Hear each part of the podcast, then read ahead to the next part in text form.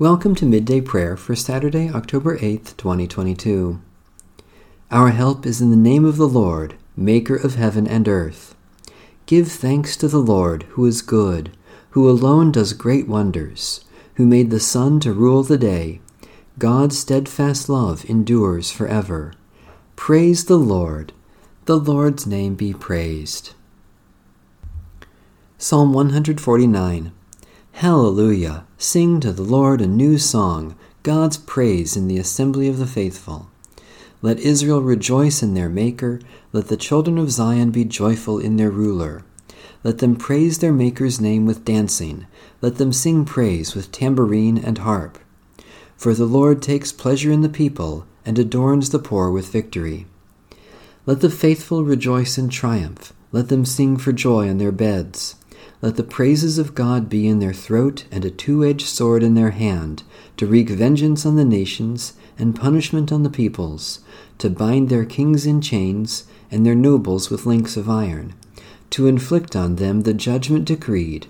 This is glory for all God's faithful ones. Hallelujah. God our Maker, you crown the humble with honor and exalt the faithful who gather in your name. Because you have favored us with life, we dance before you in our joy and praise you with unending song for the victory of Jesus Christ, our Savior and Lord. A reading from the book of the prophet Hosea. Israel is a luxuriant vine that yields its fruit. The more his fruit increased, the more altars he built. As his country improved, he improved his pillars. Their heart is false now they must bear their guilt. The Lord will break down their altars and destroy their pillars. For now they will say, We have no king, and we do not fear the Lord, and a king, what could he do for us? They utter mere words, with empty oaths they make covenants, so litigation springs up like poisonous weeds in the furrows of the field. The inhabitants of Samaria tremble for the calf of Beth Aven. Its people shall mourn for it, and its idolatrous priests shall wail over it, over its glory that has departed from it. The thing itself shall be carried to Assyria as tribute to the great king. Ephraim shall be put to shame, and Israel shall be ashamed of his idol. Samaria's king shall perish like a chip on the face of the waters. The high places of Aven, the sin of Israel, shall be destroyed. Thorn and thistle shall grow up on their altars. They shall say to the mountains, Cover us, and to the hills, Fall on us. Since the days of Gibeah you have sinned, O Israel. There they have continued. Shall not war overtake them in Gibeah? I will come against the wayward people to punish them, and nations shall be gathered against them when they are punished for their double iniquity. Ephraim was a trained heifer that loved to thresh, and I spared her fair neck. But I will make Ephraim break the ground. Judah must plow, Jacob must harrow for himself. Sow for yourselves righteousness, reap steadfast love, break up your fallow ground, for it is time to seek the Lord, that he may come and rain righteousness upon you. You have plowed wickedness, you have reaped injustice, you have eaten the fruit of lies. Because you have trusted in your chariots, in the multitude of your warriors, therefore the tumult of war shall rise against your people, and all your fortresses shall be destroyed. As Shalman destroyed Beth Arbel on the day of battle, when mothers were dashed in pieces with their children. Thus it shall be done to you, O Bethel, because of your great wickedness. At dawn, the king of Israel shall be utterly cut off. The word of the Lord. Thanks be to God. The Westminster Confession of Faith, Chapter 7 of God's Covenant with Man. Section 1. The distance between God and the creature is so great that although reasonable creatures do owe obedience unto him as their Creator, yet they could never have any fruition of him as their blessedness and reward, but by some voluntary condescension on God's part, which he hath been pleased to express by way of covenant. Section 2. The first covenant made with man was a covenant of works, wherein life was promised to Adam, and in him to his posterity, upon condition of perfect and personal obedience. Section 3. Man, by his fall, having made himself incapable of life by that covenant, the Lord was pleased to make a second, commonly called the covenant of grace, wherein he freely offered unto sinners life and salvation by Jesus Christ, requiring of them faith in him, that they may be saved, and promising to give unto all those that are ordained unto life his Holy Spirit, to make them willing and able to believe. Section 4.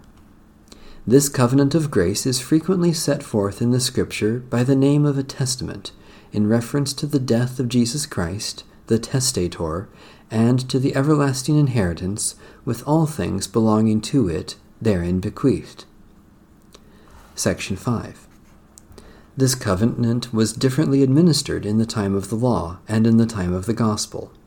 Under the law, it was administered by promises, prophecies, sacrifices, circumcision, the paschal lamb, and other types and ordinances delivered to the people of the Jews, all for signifying Christ to come, which were for that time sufficient and efficacious, through the operation of the Spirit, to instruct and build up the elect in faith in the promised Messiah, by whom they had full remission of sins and eternal salvation, and is called the Old Testament. Section 6. Under the Gospel, when Christ the substance was exhibited, the ordinances in which this covenant is dispensed are the preaching of the Word and the administration of the sacraments of baptism and the Lord's Supper, which, though fewer in number and administered with more simplicity and less outward glory, yet in them it is held forth in more fullness, evidence, and spiritual efficacy to all nations, both Jews and Gentiles and is called the New Testament. There are not, therefore, two covenants of grace differing in substance, but one and the same under various dispensations. A prayer based on the Liturgy of St. Mark, 2nd century. Almighty God, bless your people.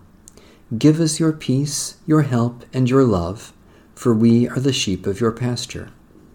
Let us be united in your peace one in the body, one in the Spirit, and one in the hope of our calling, all through the gift of your endless grace. Amen. A prayer for the harvest. Most gracious God, according to your wisdom, deep waters are opened up, and clouds drop gentle moisture.